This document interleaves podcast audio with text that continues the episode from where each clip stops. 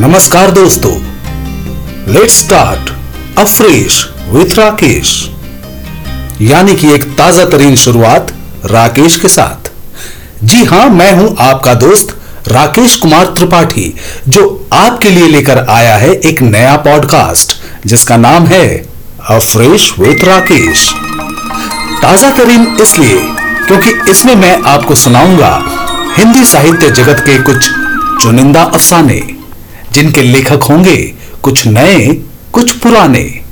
कुछ ऐसे जिनकी कहानियों को आपने बस किताबों या पत्रिकाओं में ही पढ़ा होगा। और कुछ ऐसे भी जिनकी कहानियाँ इस पॉडकास्ट में सुनकर आप बुक स्टॉल या लाइब्रेरी जाएँगे और ढूंढकर उनकी दूसरी रचनाएँ भी पढ़ेंगे। इस पॉडकास्ट की शर्त सिर्फ़ और सिर्फ़ एक है कि यहाँ पेश की जाने वाली कहानियाँ इसके पहले कहीं भी, किसी भी ऑडियो फॉर्मेट का हिस्सा नहीं बनी। यानी कहानियाँ बिल्कुल फ्रेश। जिनको सुनाऊँगा मैं, यानी राकेश। दोस्तों, हिंदी रंगमंच से अपनी शुरुआत की थी। मैंने अभिनय किया बैकस्टेज किया, फिर रचनात्मक लेखन से जुड़ा। कहानियाँ लिखी, कविताएँ लिखी, टीवी के शोज़ लिखे, फ़िल्मों की पटकथाएँ लिखी गाने लिखे, कैमरे के पीछे की जिम्मेदारियाँ भी संभाली। कई सारी डॉक्यूमेंट्रीज में नरेशन किया। कई सारे म्यूजियम्स और प्लानिटेरियम्स के लिए आवाज़ दी।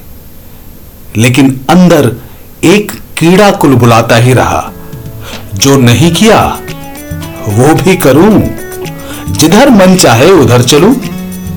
तो दिले बेकरार के कहने पर आ गया इस पॉडकास्ट की प्यारी दुनिया में।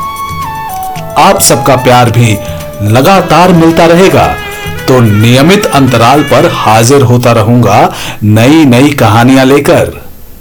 शुरुआती एपिसोड्स में मैं आपको सुनाऊँगा जाने माने कहानीकार डॉक्टर अनुज प्रभात की लिखी हुई चुनिंदा कहानियाँ।